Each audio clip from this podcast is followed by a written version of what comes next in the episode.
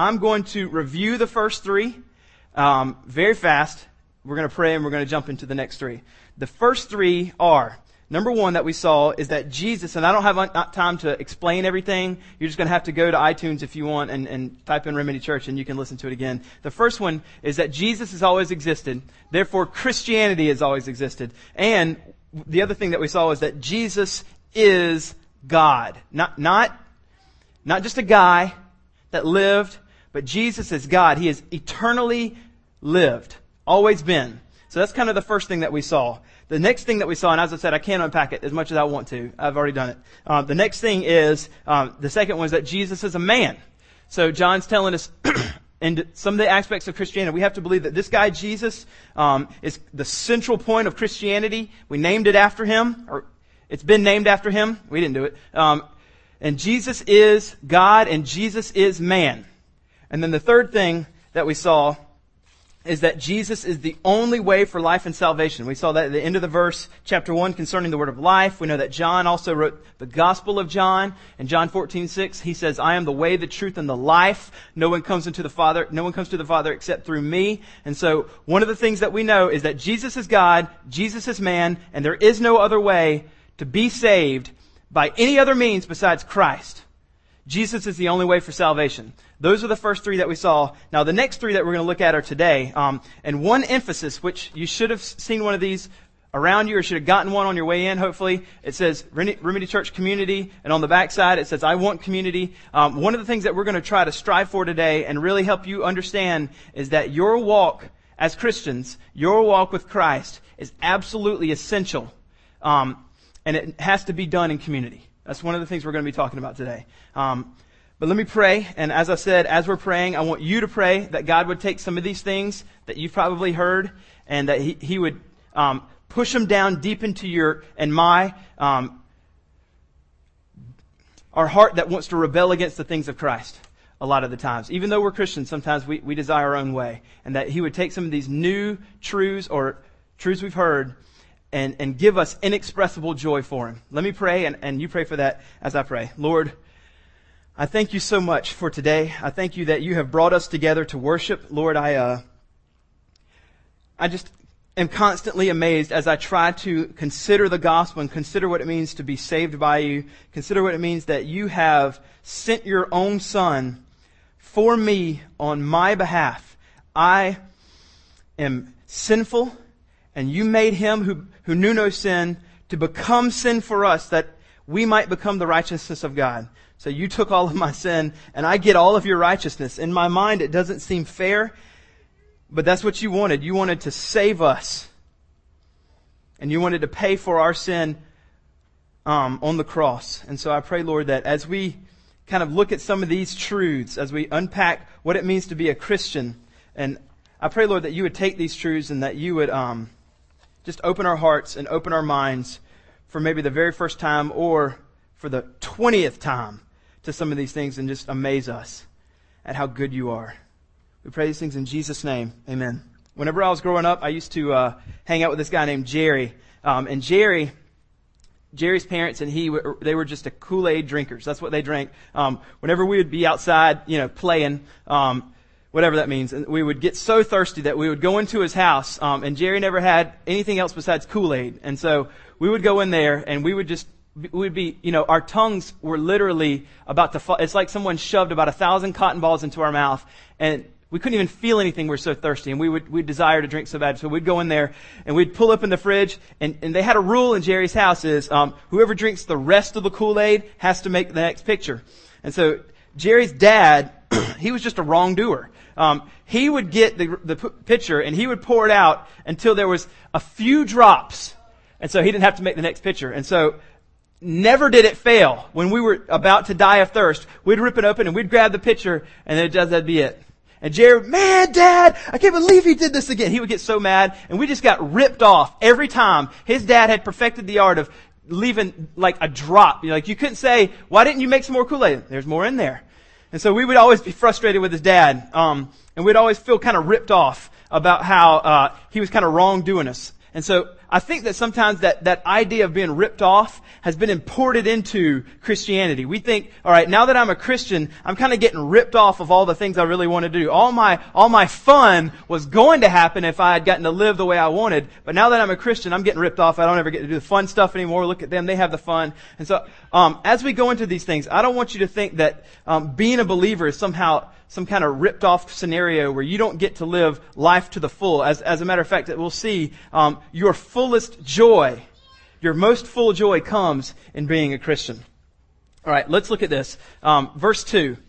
Now, in verse 1, he says, That which was from the beginning, which we have heard, which we have seen with our eyes, which we have looked upon and touched with our hands concerning the word of life. So John's saying, we have seen Jesus, no doubt. He's speaking to the Gnostics. I can't really unpack that, but he's speaking to the Gnostics, and, he, and then he says, um, the, this life was made manifest, and we have seen it. So he's talking about this Christ, the life. That Jesus himself was made manifest to us. We have, we have seen him. And he says, and we have seen it, and testified to it, and proclaim to you the eternal life, and proclaim to you the eternal life. Um, and we can see kind of a, a little chain happening in those three words. First, we see it, and when we see it, we testify to it, and as we testify to it, we begin proclaiming to you the eternal life. All right, so here's, here's, and this is review. Is it, here's the funny part. This is such review that all of us know this, yet few of us actually live this out. Here's the fourth one. This is a spoken or proclaimed faith. Christianity is a spoken, proclaimed faith. What does that mean? That means God has chosen in His divine omniscience and his, his, his divine wisdom, the way that Christianity moves or progresses or, or the way I got saved and the way the next person gets saved and the next person gets saved, He has designed it that we, humans, are the ones that are going to go and tell people. It, it, he doesn't design it so that Jesus ghosts just pop up to people and say, hey, here's the way to get saved. That's not how He's designed it. He has designed it that you and I would be so overjoyed in love with Christ that we want to go and proclaim it to people. And the next person gets saved by us. And so over the last 2,000 years, the way people have gotten saved predominantly is through us proclaiming our faith to other people. That's so obvious. And yet I wonder how many people you proclaim your faith to. I'm not saying how many people you've led to Christ, okay? Because I understand that you can proclaim your faith day in, day out, and, and never see salvation. But if this is the, this is the design, if this is the way that people are going to come to know Christ in your life, that you proclaim it, the implications are that you should be proclaiming it. If you're a believer, you have to kind of follow along this, this idea that we've seen it, we're going to testify to it and proclaim to you the eternal life. Let me, let me unpack a couple of these words here. Testify. This word testify, um, I can't pronounce it. It's, in, in Greek, it's martyrein, which is where we get our word martyr from. Now, don't import our meaning of martyr back into the first century. That's not what it meant. It didn't mean someone who died for the faith. It just simply meant that someone who was bearing testimony about what they've seen. Martyrein. We are supposed to be going and bearing testimony. Now what happened is they were bearing testimony of what they had seen, then they started getting killed. They were called the testifiers or the martyrein, then became martyrs. But that's not what it meant. It, it, but it did mean that they testified.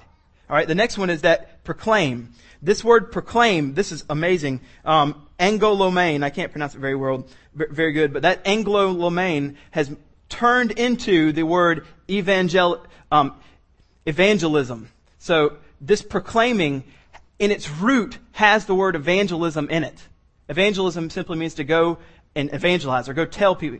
You can't use a word to define a word, I've noticed, but I know some people that do that. It's really funny. Um, whenever we're our children, you know, they ask definitions for stuff, and so sometimes Christy or I, um, they'll ask us, what does this mean? And we'll use that word to define it. So it's always like, well, that's not very helpful. Um, JC's like, that doesn't help me at all. Um, anyway, so Anglo-Lomain means to evangelize or to tell people about what you believe. To tell them, to proclaim it. So as Christians, we are to be proclaiming the faith to people. This is a spoken, proclaimed faith. Um, let me, let me read something to you and ask you after we read this how you and I are doing at this. If you have your Bible, go ahead and switch over to Acts 4. Um, Acts 4 is just about, I don't know, 10 books to the left or so. It's the uh, fifth book in the New Testament, the fifth book. Um, right after Jesus had died and, and had ascended into heaven, um, the disciples had started telling people about Christ. They're trying to set up the church, telling people about Christ. And in Acts 4, it says they were speaking to people, um, I'm in 4 1. They were speaking to people about the priests, and they became, in verse 2, greatly annoyed that they were doing, that they were telling people about Christ. Um, and they, in verse 3, it says they got arrested. Um, but they didn't care that they got arrested. In verse 4, it says, Those who had heard the word believed, and almost 5,000 came to Christ in that time when they were doing that. So we can see they're, they're telling people about Christ. They're getting arrested. They don't care. Um, but 5,000 people got saved. And then you can see over here, after that in verse 6, 7, after they got arrested, they, they brought them to the, to the, the kind of the council. Like, why are you doing this? Why are you telling people about Jesus? Peter, filled with the Holy Spirit, looks at him and says, Rulers of the people and elders, verse 9, if we are being examined today concerning a bad deed done to a crippled man, because they just healed a man, by what means this man has been healed, let it be known to you, known to all of you, that the people of Israel, that by the name of Jesus Christ of Nazareth, whom you crucified, whom God raised from the dead, by him this man is standing well before you. So he's telling you it's only by Jesus that this man can be healed. Verse 12, and then he tells us the same thing John 14, 6 tells us. There is, and there is salvation in no one else and no other name under heaven in which given among men which people can be saved. No one can be saved unless they believe in Jesus and Jesus alone. And then verse 13 it says that they were speaking with bold, boldness, even though they were uneducated. These guys were just fishermen.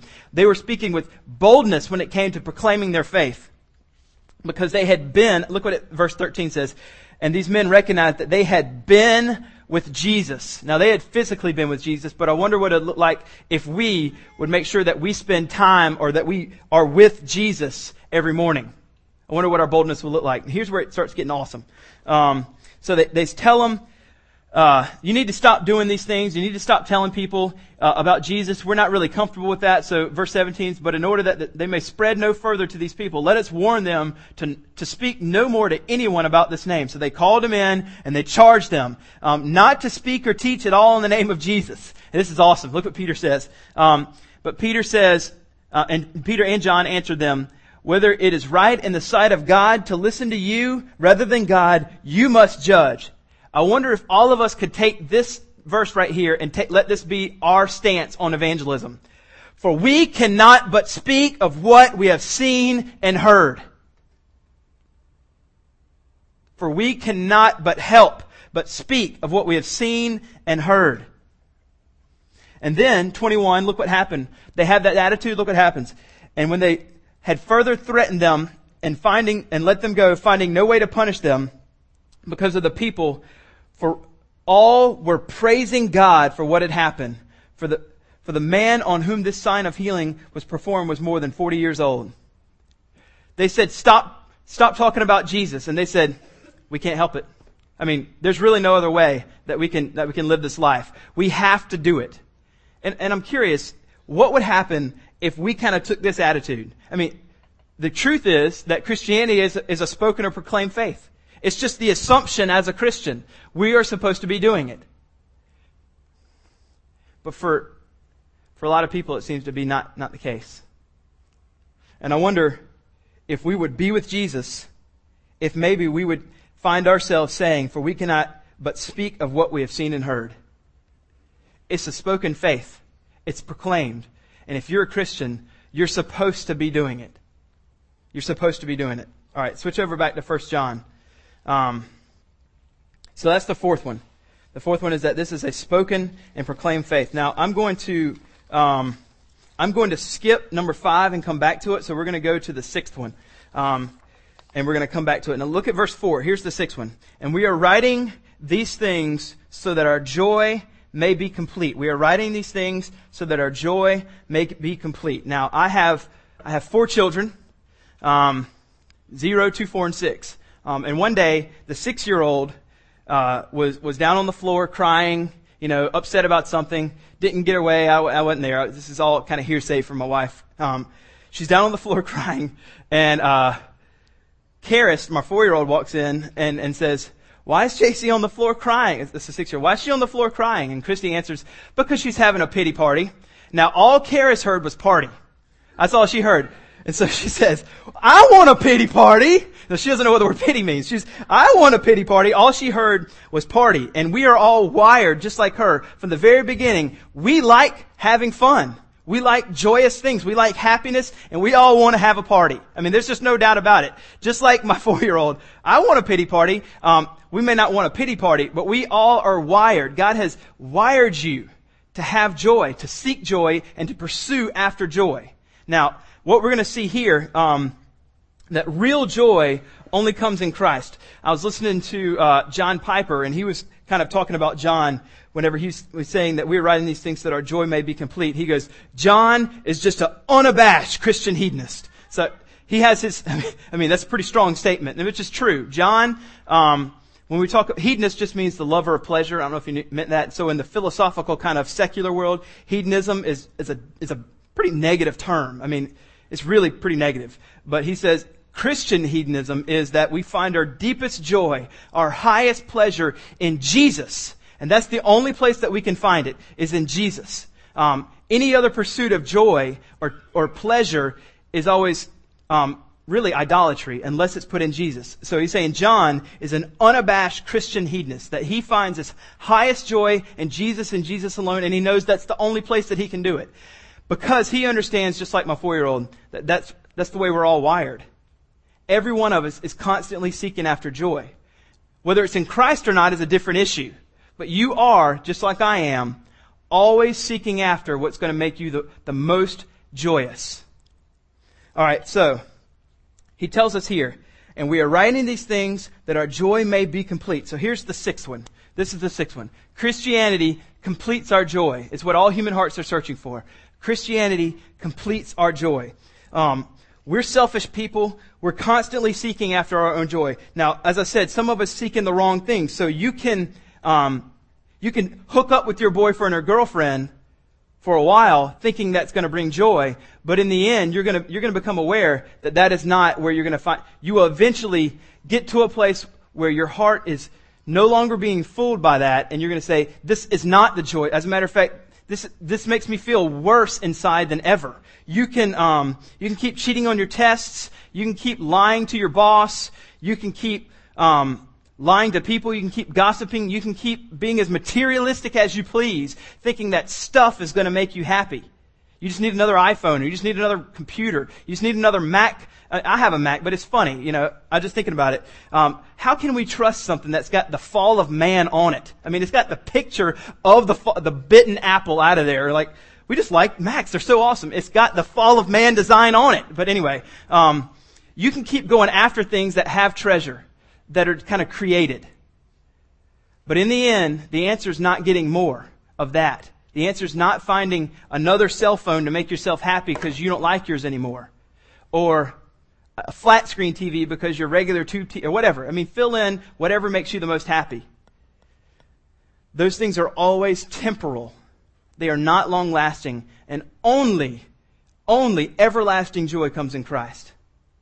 So don't keep trying to fill your mind with materialism or lust or your your spouse or your relationship with your boyfriend or girlfriend or even your children. I mean, these are good things, good gifts from God. But if that becomes what you worship, that becomes what you find your joy in, that's not God's design. Christianity completes our joy. Specifically, Jesus completes our joy. It's what all human hearts are searching after. Um, and look what he says here. And we are writing these things so that our joy may be complete. Our joy may be complete, or our joy may be found in its, in its fullest, is maybe another way to say it. I was reading a commentary on a guy named John Calvin, guy that lived maybe about 500 years ago, kind of start, was part of the Reformation. Um, he said this when he was looking at this verse. He said, by full joy, or by our joy being made complete, he expresses more clearly the complete and perfect happiness which we obtain through the gospel.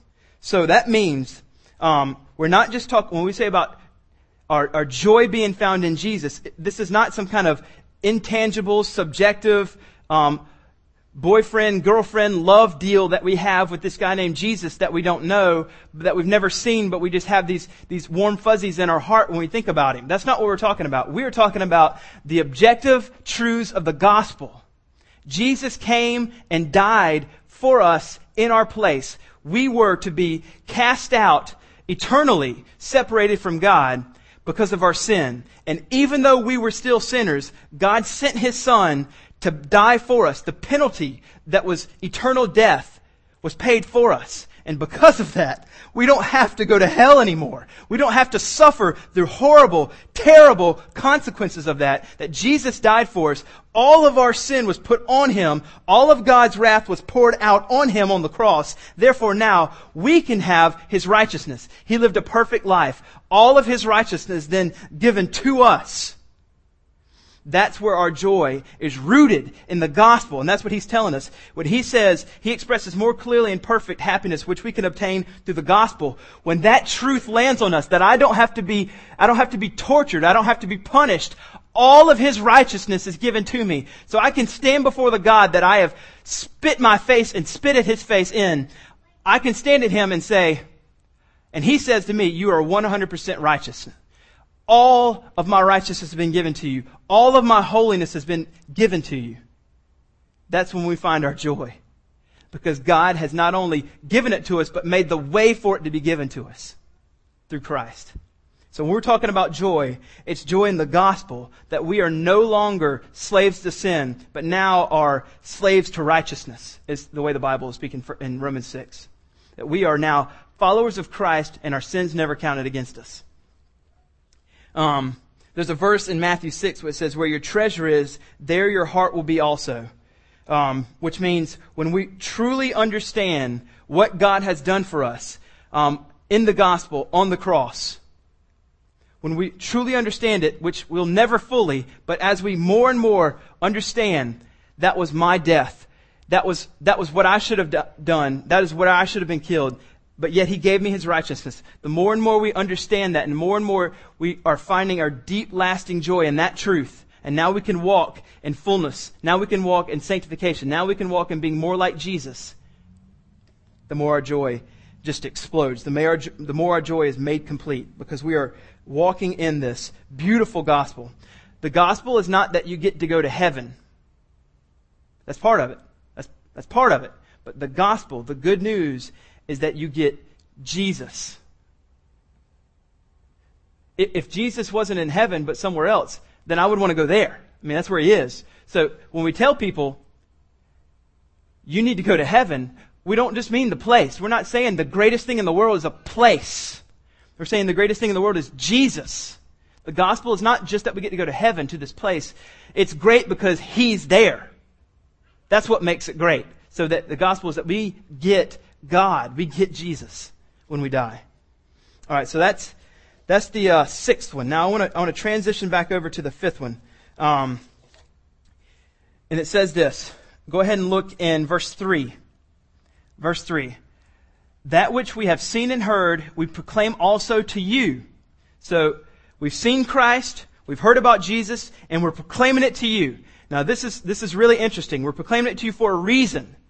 We want you to hear it, and there's a reason. Look what he says.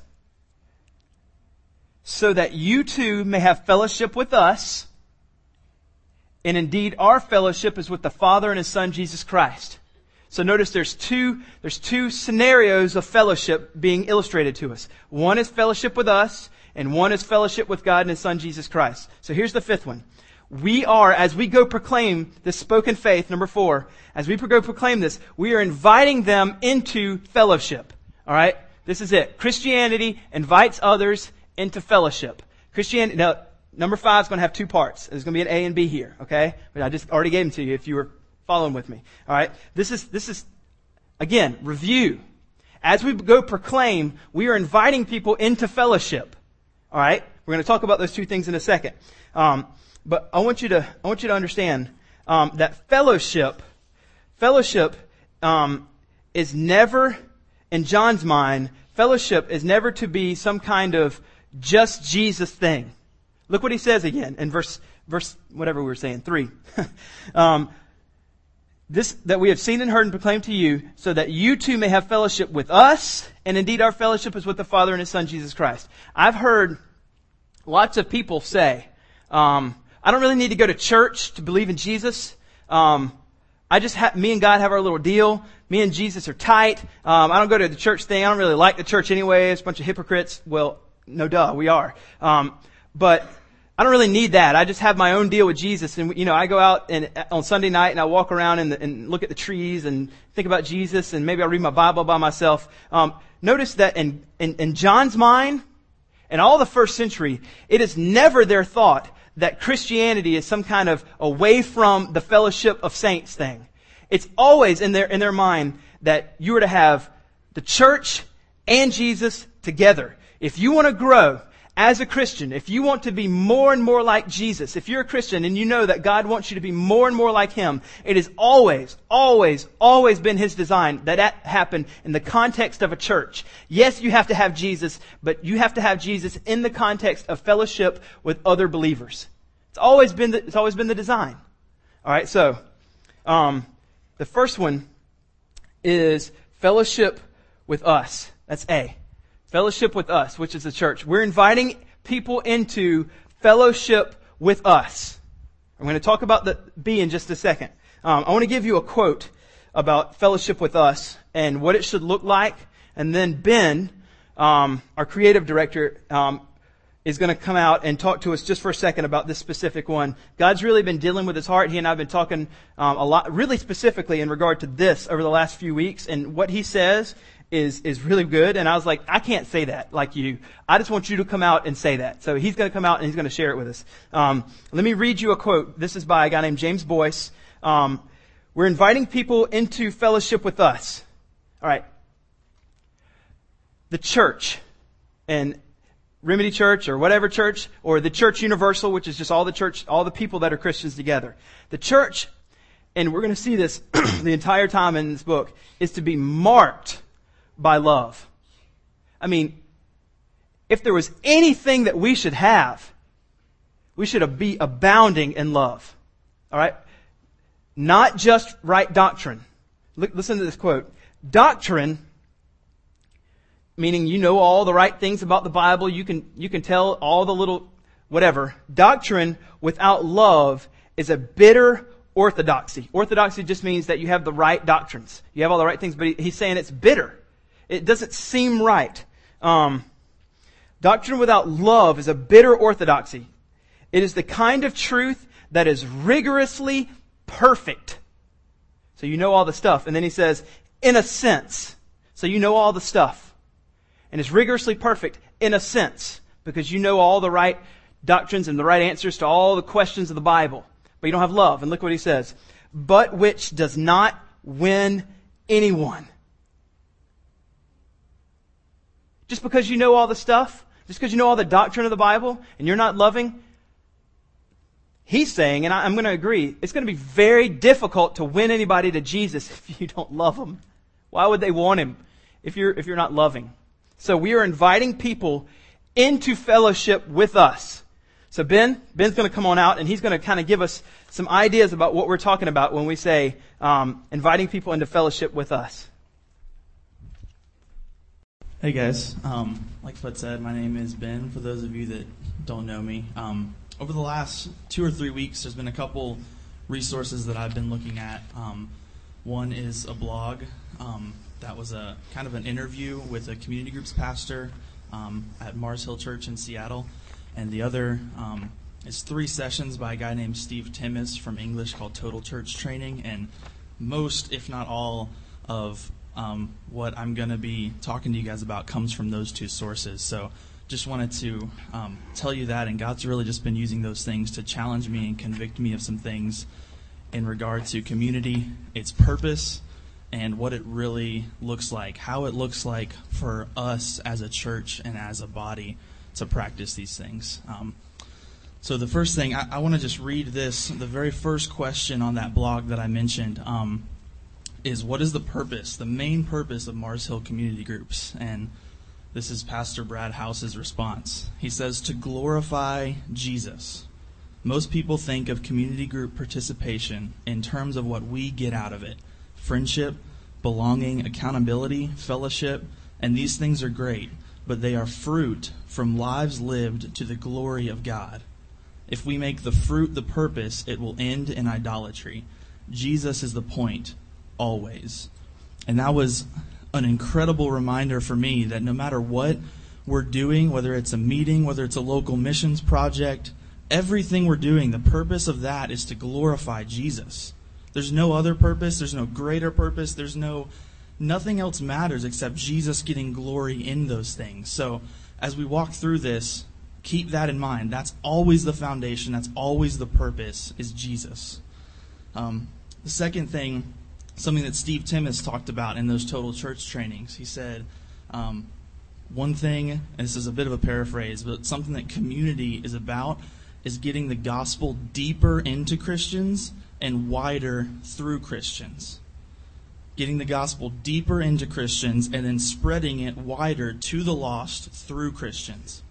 Um, and our lives together should be founded on, shaped by, formed by the gospel um, in order to put the gospel on display to the world. That's the point of community. That's what we need to be thinking about because Jesus gets a lot of glory out of that. That is the purpose of community. So, what does that look like for us? What does that mean for us, for our community groups? Um, and what does that mean for community in general? Um, is it what we do if you're not involved in a community group? What we basically do is most community groups have a weekly meeting for Bible study, accountability, um, fellowship, as it's talking about in First John, and then we do a monthly local missions project where we serve the city. Those are great things. Those are awesome things. Um, but what I've been convicted of is there's so much more to community that we're missing. There's there's a lot more to it, and when I think about community groups and the community group I'm a part of, I think about a meeting. I think about that weekly gathering. That's our community group. But that's just a meeting. Community is something that you have between people, and that's what I want to talk about, what that looks like. Um, and what I what I believe and what I've been challenged with is that community is more about inviting people into your life and less about a meeting. It's not about gathering here, it's not about gathering in someone's home just once a week. It's about doing the normal things of life that you do on a regular basis together with others. It's a revolutionary concept. not really. It's really simple. It's so simple, but it's so powerful. Um, and, and this is what I think it looks like, and what this is really all from that total church training. Um, think about the normal things you do in your week. Think about the normal things you do on a regular basis and invite others to do those things with you. Invite people, if you're in a community group, invite those people. Or invite other people that are in the church, other believers, to do those things with you. Um, we all eat, right? Is there anyone here that, that doesn't eat every day? Okay. We can eat together. And in those times, we can get to know each other. We can love one another. We can serve one another. The things that we accomplish in our community group meetings can happen there to a greater and deeper extent. We can put the gospel on display to the world by doing life together. Um, some other things, a lot of us, probably not all of us, but a lot of us simple stuff. We go grocery shopping, right? If you're a student, you study at some point, hopefully. Um, you can exercise, you can do whatever. It doesn't matter. Whatever the normal stuff of life that you do, do it with others. And um, really, what, what I've been challenged with is I wait for the invitation. I'm not initiating those times, but I sit around and wait for others to invite me. And we all need to be proactive in inviting others into our lives. We all need to do that. And remember through that that the purpose of it is to glorify Jesus. There are social networks, there are friendships that between people that aren't Christians that they do things together. And so it's not just about spending time together, but it's about in those times loving one another and putting the gospel on display by showing the love that Christ has for us to each other. The second part of this and how that's that's getting the gospel deeper into Christians. in order to get it wider through Christians, we have to invite unbelievers into our lives also. Those things that we do on a normal basis when we eat and get together with another couple or another family or some friends in our community group, we invite unbelievers into that too. We take an interest in their lives, we get to know them, we ask them about their lives, we show them the gospel by loving them, and as the point, bef- the fourth point, I believe, we tell the gospel to them. The gospel is the good news of Jesus Christ. We're all sinners. We all need a Savior. If we die without faith in Christ, we are lost and we'll spend eternity in hell. That's the truth. We want others to see that. We want others to come to know Christ, to have fellowship with us, and to have fellowship with the Father and with His Son, Jesus Christ. That's what we desire to see. And how we do that is by inviting them into our lives, by telling them the gospel, and by showing them the gospel. There's no trick to this. As I started thinking about this, it's so simple, it's so easy to do. We just have to do it.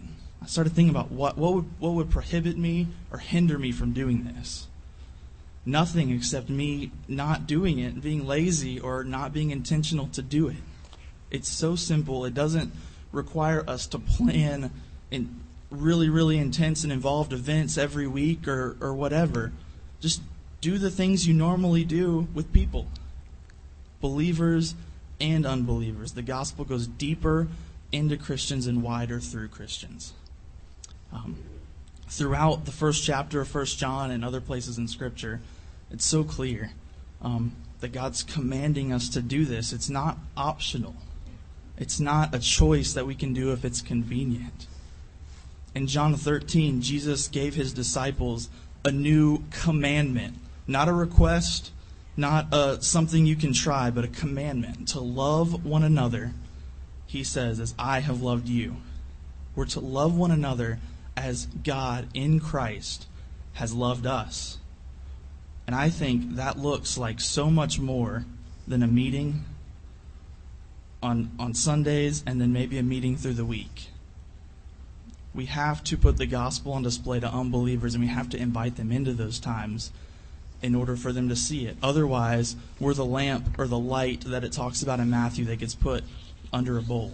No one can see it if we're just with ourselves. But we have to invite others into that. And I've been convicted of this. I have been um, challenged to do this. And starting hasn't really started this week. I, have um, started in the past weeks as God's been convicting me of it. But I'm being intentional about inviting people into my life, believers and unbelievers.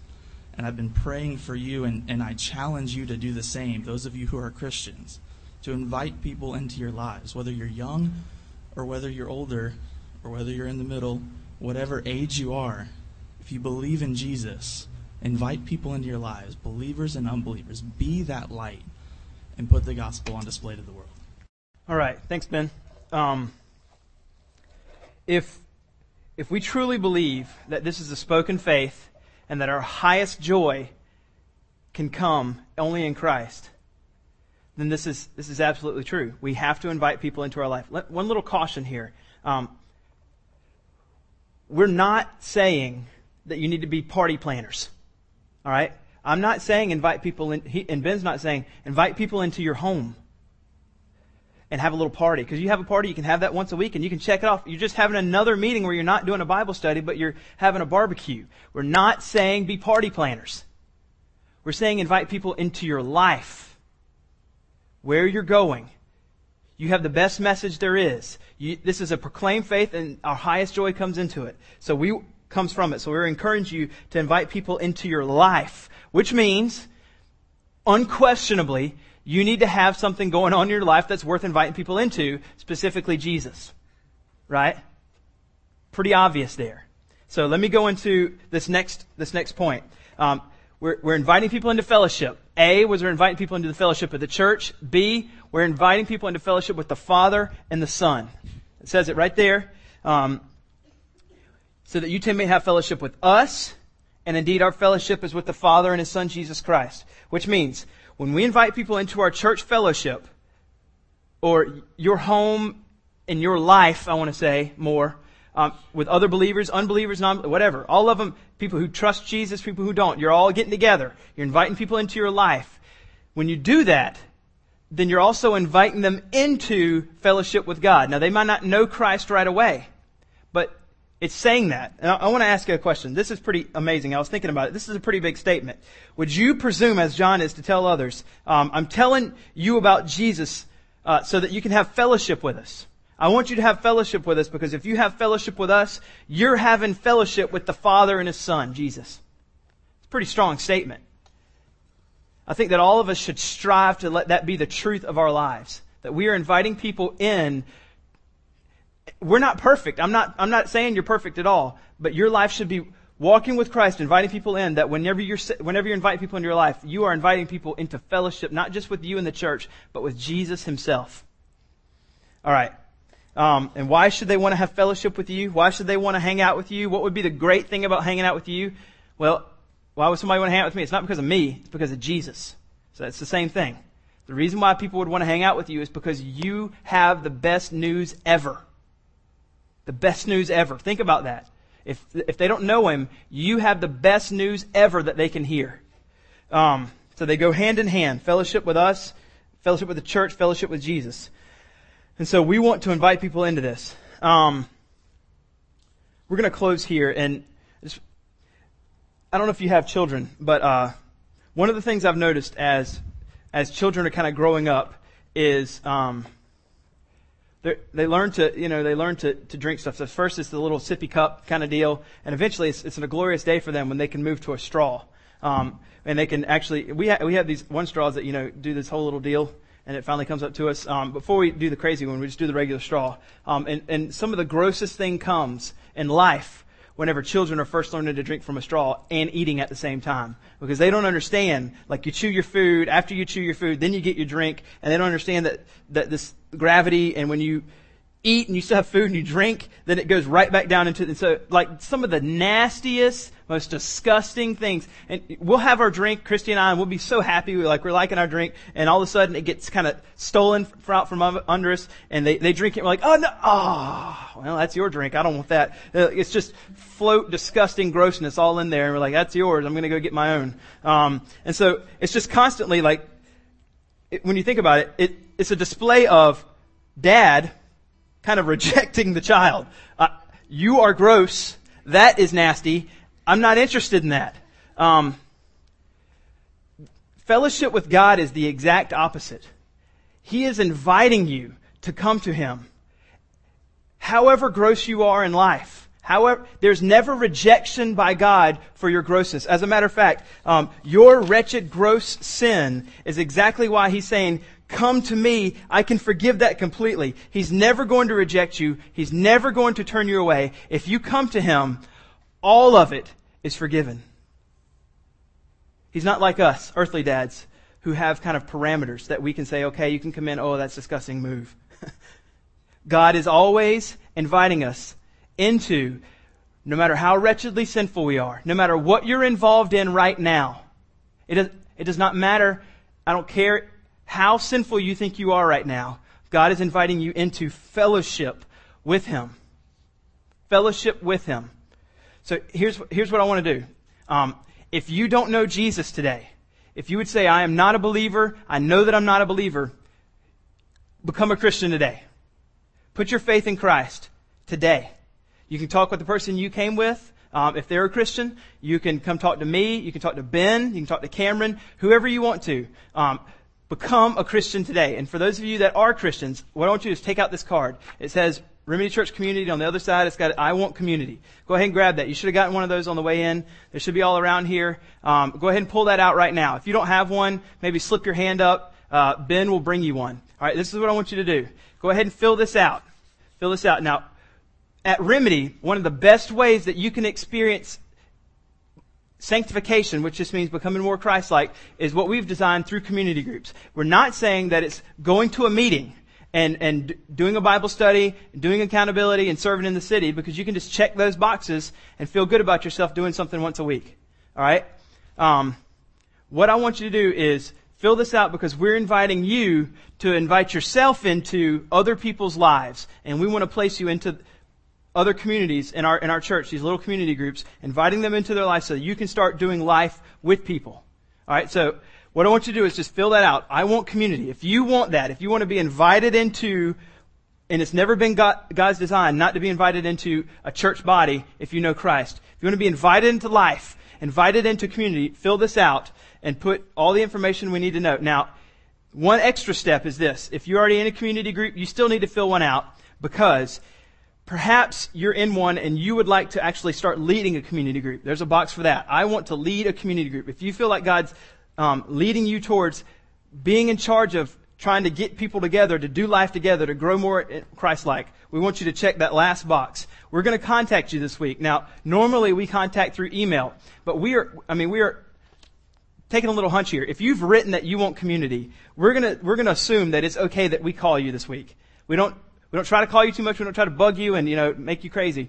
Usually it's just emails. But if you write this down, one person is going to try to call you this week. If we don't get you, we're going to try again. But we're not trying to hound you, but we want you to fill this out because we believe that God's design for you to grow in your walk with Christ is that you would be in community. We believe that so, so much that we want you to, to not leave today unless you've been given the chance to join into community in Remedy Church.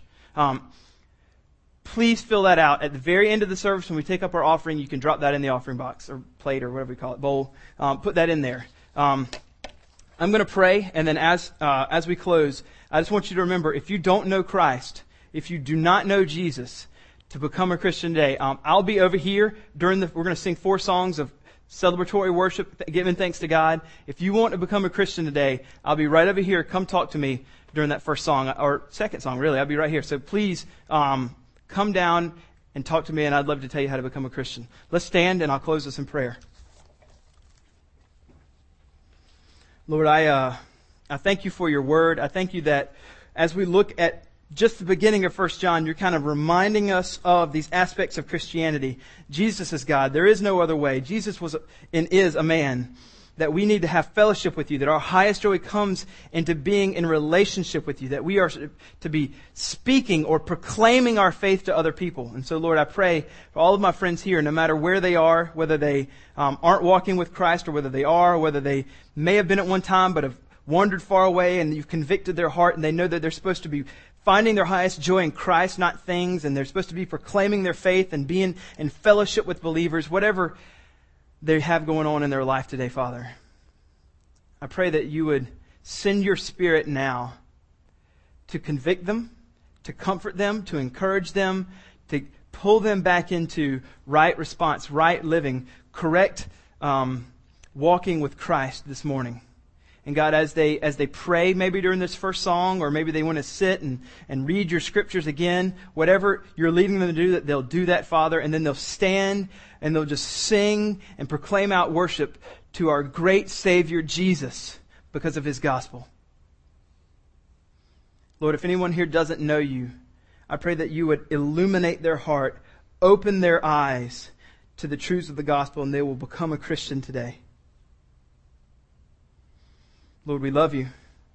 We pray these things in Jesus' name.